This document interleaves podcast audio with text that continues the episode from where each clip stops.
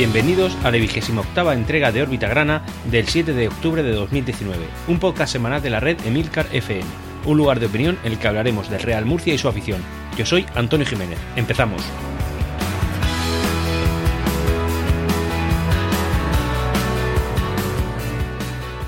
Semana típica donde las haya, porque en, este, en esta entrega vamos a hablar de dos partidos. Generalmente no hablábamos de dos partidos, salvo cuando al principio del podcast recordaréis que éramos con entregas quincenales y entonces hablábamos de dos partidos. Pero esa época la hemos superado, hemos cambiado y ahora somos semanales. Así que ¿Por qué hemos jugado dos partidos? Bueno, pues hemos jugado el que el mal llamado derby, a mucha gente no nos gusta que esto lo llamen derby, que es el partido contra la Universidad Católica, y también hemos jugado la primera ronda de eh, la Copa Federación, que hemos jugado contra un equipo de tercera división, en este caso el Vélez, y eh, la media ha estado bien, aunque eh, a mí me hubiera gustado siempre, lógicamente somos ambiciosos, tener resultados más positivos con nuestro Real Murcia. la eliminatoria contra el Vélez, pasada, oye, genial, ya hemos pasado a la siguiente ronda. Me parece, si, si, mal no recuerdo, que, pasar, que pasar más supone entrar en Copa del Rey. Así que este año tampoco esta competición, si todo va según lo previsto, según lo que nosotros esperamos, lógicamente, esta competición no se va a librar de nosotros este año y eh, en el caso del fútbol, pues bueno, en el caso de la liga, perdón, hemos jugado contra la Universidad Católica y hemos empatado a cero. Hemos empatado a cero, pero ha sido un partido que ahora comentaremos en la crónica, que ha sido un partido con opciones, que han podido salir muchas cosas de ahí, pero la conclusión es que hemos empatado. Hemos empatado en casa de un equipo que ha sido diseñado para ascender a segunda división. Eh, un equipo que nos supera en presupuesto, que nos supera en teoría, en, en capacidad actualmente, aunque parece que no está siendo tanto así, y un partido en el que, oye, jugando en casa como hemos jugado, pese a que de manera oficial no ha sido así, eh, podríamos haber sacado un resultado mejor y la verdad es que me he ido satisfecho. Empezamos con la actualidad. En la entrega anterior os comenté que buscaría eh, algunos datos que no me quedaban claros del todo, como lo son, por ejemplo, desde cuándo no ganábamos en casa. Bueno, pues los he ido extractando y los he conseguido. Por un lado, el Murcia no ganaba en casa desde el 12 de mayo del año 19, eh, que fue contra la, contra la Unión Deportiva Melilla, 2 a 0. Además, el Real Murcia no marcaba tres goles y ahí sí que acerté. Eh, desde el 15 de abril que jugamos contra la Extremadura ganamos 3-2. Recordáis el partido porque fue épico. Íbamos perdiendo 0-2 en el minuto 80 o así. El Murcia marcó los tres goles justo en esa recta final del partido. Y además no goleábamos por 3 a 0 desde el 15 de octubre del 2017 y fue al Marbella Fútbol Club. Estas informaciones no hacen más que refrendar lo que en, ese, en aquel momento comenté, y es que Nueva Condomina, y me consta que próximamente, si no en una semana, en dos, el Enrique Roca de Murcia, eh, es un estadio que, pese a lo bonito, lo lustroso, lo, lo grande que es y lo imponente que pueda resultarnos, es un partido que es un, eh, perdón, un, estadio que deportivamente nos ha ido bastante mal.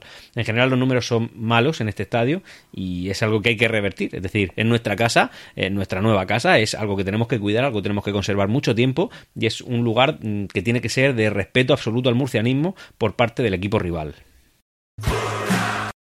Por otro lado, como comenté en el órbita grana anterior, ya habíamos superado nuestro récord de abonados en segunda división eh, B, pero ese dato que se dio de, que no llegaba a 11.000, eran 10.776 abonados, eh, resulta que no es tal. Es mayor. ¿Por qué? Pues porque en este, en este estadio no, no computaban o no mm, habían contado o no quisieron meter eh, los abonos internacionales, que como sabréis son aquellos abonos que te dan derecho a footers y a un partido en el palco, es decir, como somos internacionales en cuanto a nuestra propiedad, es decir, hay mucho accionista fuera de lo que es nuestro país, pues hay gente que eh, puede estar interesada en ver nuestros partidos. Entonces, muy, muy eh, inteligentemente la directiva sacó un abono que se llama el abono internacional. Sin mal no recuerdo costaba 60 euros y por 60 euros tú tenías derecho a footers, es decir, a toda la temporada desde tu país o desde tu ciudad, que podría ser España perfectamente, pero un gallego, un madrileño, alguien que no pueda venir aquí todos los partidos. Y además, si durante esta temporada te acercas a Murcia, pues podrías ver un partido en el palco. Oye, una cosa muy... Eso no los contaban. Contando estos abonos y contando también los abonos eh, fidelidad, que como sabréis son aquellos que eran para 10 años vista, decir, yo pago hoy y tengo 10 años de entrada, eso no estaban contabilizados. Contándolos, la cifra es superior a 11.000. Es decir, por eh, más de un cuarto de millar hemos superado los abonos del año pasado. No por eh, un abono, ni por 10 ni por 15, no, no, por, por, más de 250 abonos. O sea, respeto absoluto a esta afición. Además, esta semana el diario La Verdad publicó un gráfico en el que se hablaba de la cantidad de abonados que hemos tenido a lo largo de nuestra historia en, nuestro nuevo estadio. Eh, cuántos hemos tenido. Y la verdad es que son esta temporada, en segunda B, la temporada como ya sabemos de sobra, con menos aspiraciones y menos, no sé, un equipo menos capaz que otros, porque lo sabemos, porque está en nuestra realidad. Esta es la segunda, eh, digamos, la segunda cifra más alta que hemos tenido jamás. incluidos los partidos de, eh, bueno, perdón, es la tercera cifra que hemos tenido jamás, incluyendo los partidos, o sea, las temporadas en segunda división. Eh, la temporada que evidentemente más sacamos fue, fue, aquella temporada en primera división, la segunda de Nueva Condomina, con 25.000 abonados, y posteriormente la segunda temporada, eh, la siguiente temporada, que fue en segunda división y que fuimos 16.500. Pero, por ejemplo, eh, la tercera cifra, como digo, es la nuestra, la de, mm, algo más de 11.000 abonados, porque las siguientes fueron 10.200 en la temporada 2009-2010, 10.002 en la, en la 11-12 y 9.970 en la 2006-2007, que fue el año que pasamos de la condomina a la nueva condomina y que jugamos solamente la mitad de la temporada. Y ¿qué se puede decir de una afición que teniendo el equipo más modesto de toda la historia llegas a estas cifras? Así que es redundar en lo mismo. Queda claro lo que pienso y creo que pensáis lo mismo que yo. Como he mencionado en la entradilla, el Real Murcia se ha enfrentado al Club de Fútbol Vélez, que es un equipo de la provincia de Málaga, para eh, disputar pues los 16 avos de, eh, de la Copa Federación.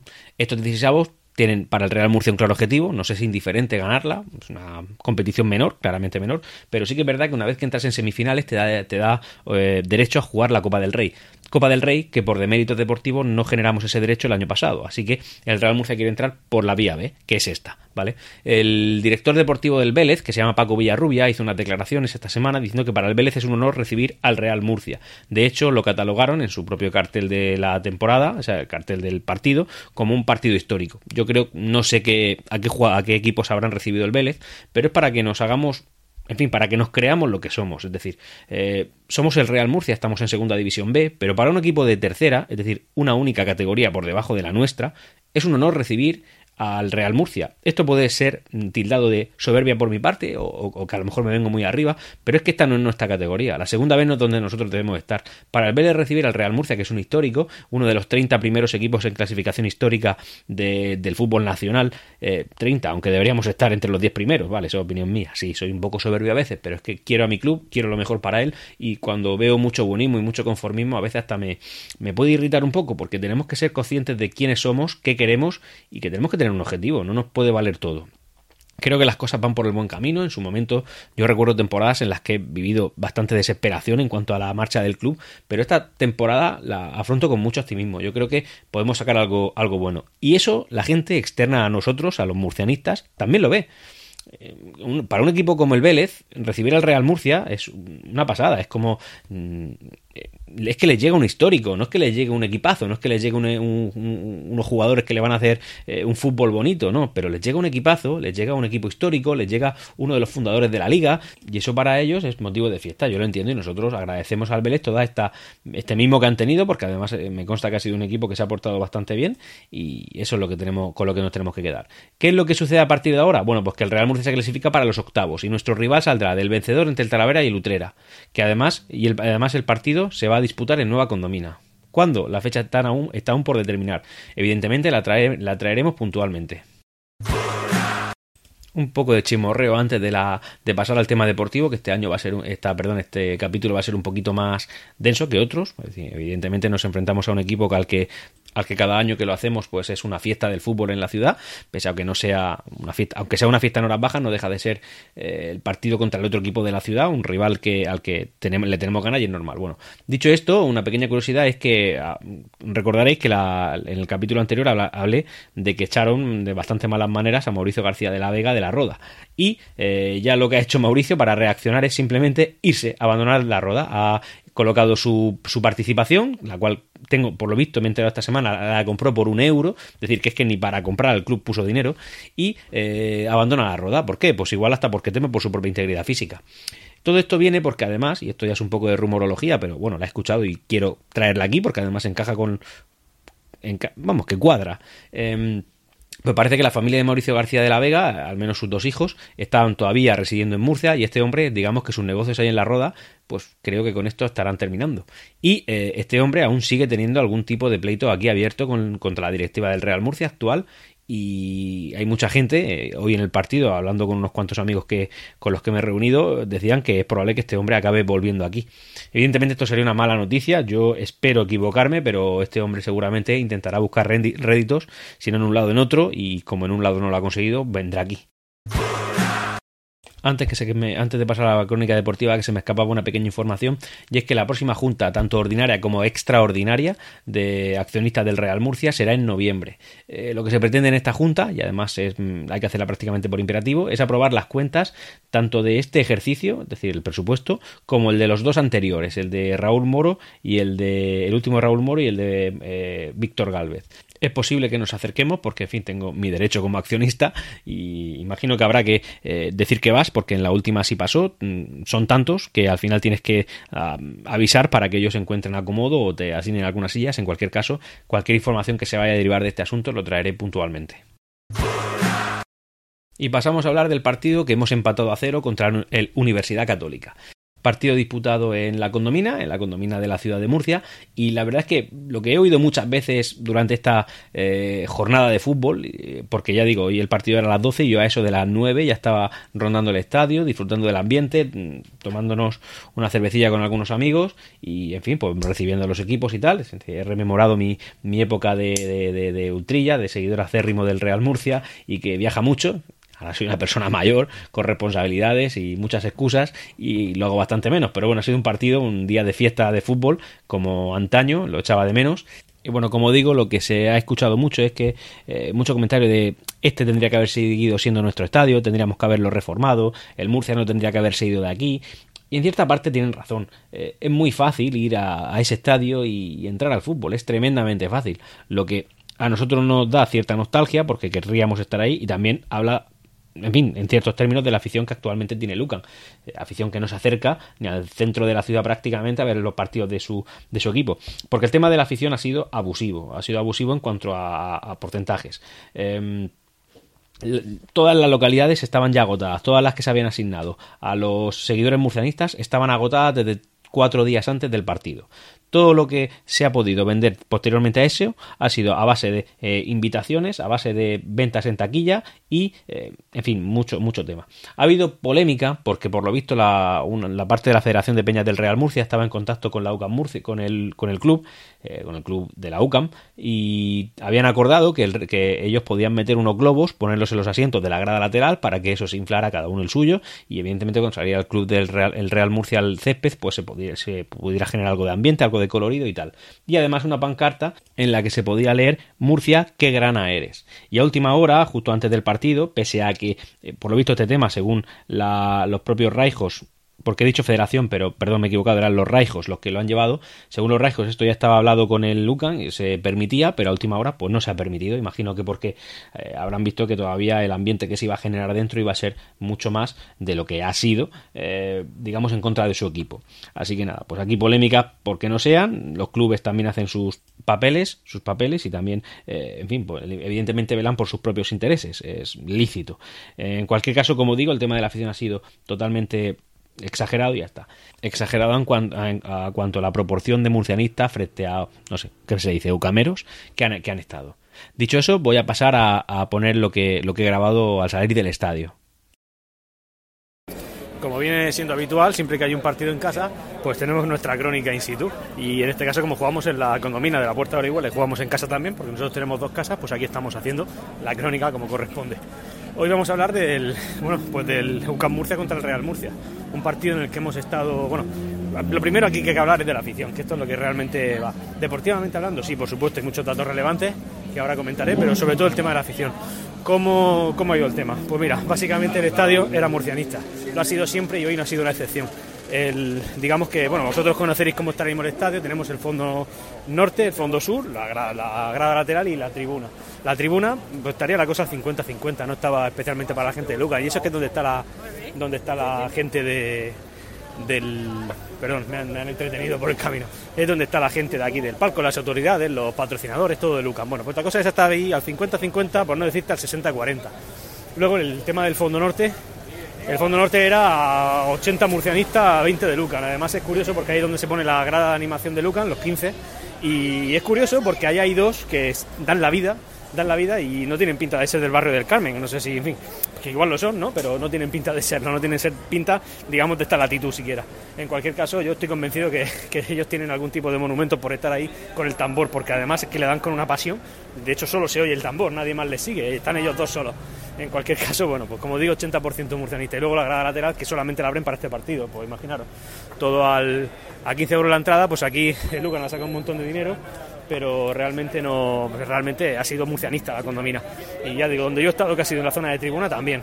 Ya está 50-50 por ser eh, pesimista digamos vale eh, es curioso también, por ejemplo, que eh, yo he estado aquí pues como dos horas antes del partido, el partido ha sido domingo a las 12 de la mañana y bueno, esto se ha llenado, ha habido recibimiento de autobuses y eran todos del Murcia, así que ya está, eh, ya sabéis cómo es el tema, ¿vale? O sea, hemos jugado literalmente en casa. Luego, el partido cómo ha transcurrido, bueno, como sabréis ya, ha acabado 0 a 0 y el partido pues no ha tenido mucha vista. En la primera parte yo creo que ha habido un dominador, no exagerado, pero sí que es verdad que ha sido un dominador, pero que ha sido el Real Murcia, pero es que en cualquier caso no ha habido tiro a puerta, o sea que es que no ha habido miedo, o sea, no ha habido tal. El juego ha sido entretenido. Yo, la verdad es que Marcos Legaz y, Iván Pérez cada vez me gustan más. Lo, me, Lejárraga no me transmite seguridad, aunque ha hecho un par de paradas reseñables, pero bueno, que no me transmite excesiva seguridad. Y, esa es la.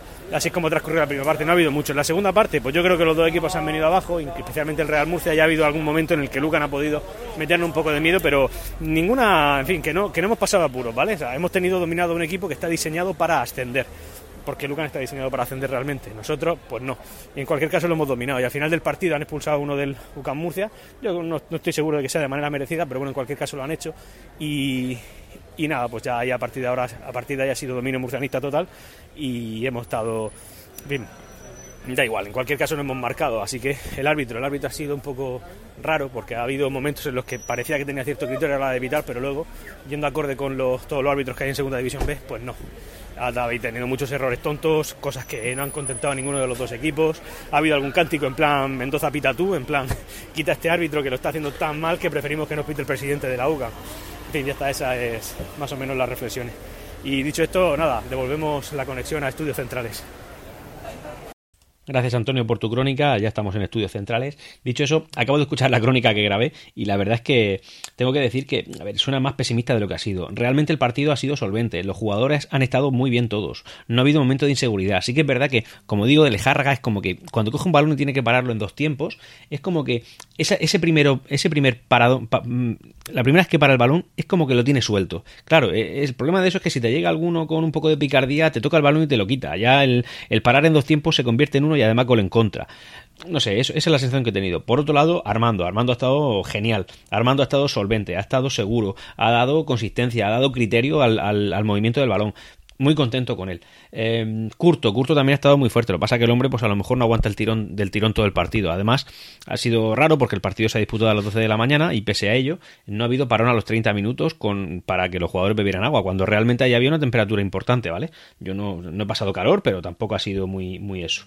Respecto al tema de la afición, y pese a la curiosidad que, he comentado antes, que realmente es que eran dos personas con un ímpetu con el, con el tambor, en fin, tenían, yo creo que tenían brazos que eran mi muslo, con, con la pasión con la que le daban, una pasión exacerbada y que desde luego estaba totalmente desacorde con, el seguimiento que eso llevaba. Es decir, era curioso, esa, esa gente tenía otra motivación, no puede tener la motivación de animar a la gente así sin que nadie le siga, de manera incondicional. Es decir, hay otra motivación, eso es lo que a mí me ha llamado la atención. Y sí que es verdad que voy a contar una curiosidad que yo en ese momento lo usado un poco para divertirme pero, pero en fin, que yo creo que es un reflejo de lo que podría ser, desgraciadamente, un equipo sin arraigo, como lo es este, porque yo sí que recuerdo que cuando el Ciudad de Murcia era nuestro rival de la ciudad, habían años que decía, mm, recorcholis, si hay cada año un poquito más de gente allí, decir, eh, más aquí van creciendo de manera paulatina, pero al final el Ciudad de Murcia fue generando una afición que, que, que Lucan no lo hace. Yo creo que Lucan cada vez tiene incluso menos apoyos. Es una sensación, evidentemente esto no se traduce en números, pero es reseñable también que Lucan no haya publicado ninguna cifra de abonos este año, cuando otros años anteriormente sí lo ha hecho. Bueno, en cualquier caso, esto que yo he hecho ahí en mi, en mi grada ha sido una cosa que me, me ha servido para divertirme un poco. Resulta que yo estaba sentado y detrás había, pues, dos señores y dos críos. De los dos señores, claramente uno era el padre de esos dos hijos, y ese señor era como, como una persona de Lucan de toda la vida, no sé, desde 1720 por lo menos, desde que, desde que Lucan no es ni un proyecto. En fin, ese hombre era acérrimo, de verdad, cada vez que un jugador del Murcia cogía el balón, este señor soltaba algún improperio, algún insulto, y yo de vez en cuando, en fin, lo oía, digo, ¿cómo puede decir esto delante de sus hijos? Claro. Yo cuando llegaba 10 o 15 veces, yo ya empezaba un poco a, a cachondearme. Y entonces, como el hombre lo vivía con tanta pasión, ha llegado un momento en el que he decidido que cada vez que dije que, que, dijera algo, pues yo lo miraba así hacia atrás, como, como quedando un poco fijo, en plan, no desafiante, pero sí diciendo otro insulto, otro insulto, no sé, como recordándole cada vez que él insultara o algo así.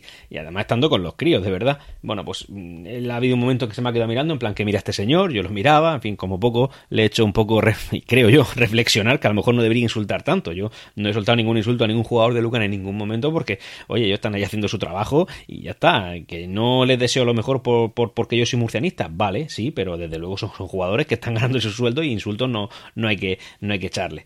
Este señor, al final, tan apasionado él, tan, tan de Lucan y tan eso, cuando vio que en el minuto, no sé, 79, 80 ya viene expulsado uno de Lucan, el hombre cogió y se fue con sus dos críos. Es decir, que la pasión era temporal, era solamente por jugar contra el Real Murcia o porque ayer por la noche el hombre lo vivió regular y se quería desahogar esta vez. En cualquier, en fin, desgraciadamente al lado de dos chavales que, pero bueno, cuando digo sus dos hijos es que los dos hijos tenían rondando los 7, 8 años, ¿eh? No, no, eran muy mayores, no eran críos de estos que saben más de la vida que el padre, no, no, eran críos pequeños. Bueno, esa es la pequeña anécdota que quería contar. Por otro lado, y antes de hablar de las, de las clasificaciones, decir que en el mini derby, que por cierto este fin de semana también se ha jugado, un UCAM Murcia B contra Real Murcia Imperial, eh, oye, el Real Murcia Imperial ha ganado 0 a 1 ahí en Sangonera, que es donde juegan. Y está líder, líder destacado. Es decir, le saca un punto al segundo clasificado, que es el Mar Menor, y eh, dos puntos al, tercer clasificado, que sería el, el Orca Club de Fútbol. O sea, decir, la, a lo mejor este año la diferencia entre el equipo senior y el, Imperial no es tan grande. En cualquier caso, no es tan grande porque tenemos un, de momento, un muy buen, eh, un buen, muy buen filial es decir, el líder de la categoría, y nosotros aún estamos en media tabla. La clasificación de nuestro Real Murcia, pues algo más, algo más modesta. Nosotros nos encontramos ahora mismo en el puesto duodécimo, hemos bajado un puesto. El, el Lucas Murcia se encuentra inmediatamente por debajo de nosotros con un punto menos. Nosotros tenemos 8, ellos tienen 7. ¿Y a qué distancia estamos del el playout? Pues estamos a un solo punto del playout. Es decir, el Villarrobledo, que es el equipo que esta jornada empatado contra el Yeclano, está a 7 puntos y nosotros a 8 del descenso a un punto más solamente, es decir, estamos solamente a dos puntos. El, el Murcia, por ejemplo, está empatado a puntos con el, con el, con el playout, con el Villarrobledo. ¿Y eh, quién está líder? El San Fernando sigue líder, pero en este caso ya el Cartagena que ha ganado le ha pillado en puntos. Eh, así que el Cartagena, segundo clasificado, se encuentra con el eh, San Fernando. Luego, el, ¿a qué distancia estamos nosotros del playoff? Solamente por soñar. Vale, el playoff lo marca el Recreativo de Huelva con 13 puntos. Si nosotros tenemos 8, lógicamente hay una diferencia de 5 puntos, menos de dos partidos. ¿Es imposible? No. ¿Es difícil? Probablemente sí porque hay muchos aspirantes. Es decir, entre el, entre el cuarto puesto y nosotros que somos el 12 hay siete equipos que aspiran como poco a lo mismo que nosotros. Pero bueno, nosotros somos el Real Murcia y esto lo tenemos y podemos levantarlo. Además, que es importante decir que llevamos una racha de eh, dos partidos en liga ganados y uno empatado. Eh, además, en Copa, del, en Copa Federación hemos ganado y partidos sin encajar goles llevamos varios. Os lo voy a decir concretamente, lo voy a buscar ahora mismo aquí en directo, pero llevamos uno, dos, tres, cuatro partidos, incluimos el de Copa Federación, sin encajar ni un solo gol. Y eso es una cosa muy importante. Tú manteniendo tu portería cero con un gol que metas está bien. Así que este dato es relevante. El último gol nos lo metió el Talavera en su casa, eh, partido que ganamos, 1 a 2. Solo me restan tres datos antes de dar por concluida esta entrega de Orbita Grana y es que el próximo partido lo jugaremos en casa contra el Mérida. Y eh, otro dato importante, eh, estamos casi de aniversario en, en, órbita grana. ¿Por qué? Pues porque el primer partido que nosotros comentamos en este podcast fue el partido contra Lucas Murcia en la condomina, o sea, este mismo partido, pero el año pasado. Aún no hacemos un año, aún queda un poquito, lo recordaré, por supuesto, y eh, bueno, es un dato importante que hay que tener en cuenta. Con esto lo que vengo a decir es que nos encontramos con un proyecto serio, es un podcast que yo quiero que tenga mucha continuidad, que sea largo y que sea un referente en el podcasting murciano y sobre todo deportivo murciano, es decir, del Real Murcia. Y tercer dato, esta semana he estado pensando, y yo creo que es así, si no es así yo quiero que alguien me corrija y me lo diga, pero mm, posiblemente seamos el único medio que habla del Real Murcia como único club al que apoyar y seguir. Es decir, respeto a todo el mundo, por supuesto, eso siempre vaya por delante, pero es muy importante decir que todos los medios, y es normal, se deben a más equipos. Por ejemplo, eh, la mayoría de medios son regionales y se deben y hablan bien y tienen que informar y lo hacen muy lícitamente. Yo desde luego se lo agradezco porque es información que a mí me llega, pero tienen que hablar bien de varios equipos de la, de la región, como lo son el Cartagonova, como lo son el Universidad Católica, el Yeclano y el Real Murcia, y tienen que estar apoyándolos a todos. Ante un enfrentamiento entre ellos siempre tienen que montarse neutros, cosa que, oye, se respeta porque es así y es la filosofía de cada medio, y cada medio hace lo que quiere, evidentemente. Eh, además, los medios de la ciudad se deben a los equipos de la ciudad, que como poco hay dos en segunda B, tanto el Real Murcia como la Universidad Católica. En cambio, nosotros somos el medio de la ciudad que eh, de una manera local informamos sobre el Club Real Murcia. Y el Real Murcia es el club al que nos debemos, como ya he dicho en más de una ocasión. Solamente este club es al que apoyamos y ante un derby regional, eh, yo que sé, un derby contra. Hay gente que hasta le dice derbis a, los partidos contra Leche, en fin, sea el que sea, nosotros somos murcianistas. Creo que la emisora del club, que sería la única que también podría estar así, ahora mismo está de parón, es decir, no emite. Eh, si es así, por favor, corregidme porque yo lo he estado buscando y al menos por internet no emite nada y en el dial yo no he escuchado nada y en cualquier caso es un medio oficial. Nosotros, sin ser medio oficial, solo nos debemos al Real Murcia. Es un dato que yo quería aportar aquí porque considero que esto es, un, es una característica que nos da valor y cuando alguien hace algo que cree que aporta valor, lo que tiene que hacer es decirlo, porque no solamente hay que hacer las cosas bien, tienes que asegurarte de que la gente sepa que haces las cosas bien. Y hasta aquí Órbita Grana. Espero vuestros comentarios en emilcar.fm barra Órbita Grana. Ah, y... ¡Siempre Real Murcia!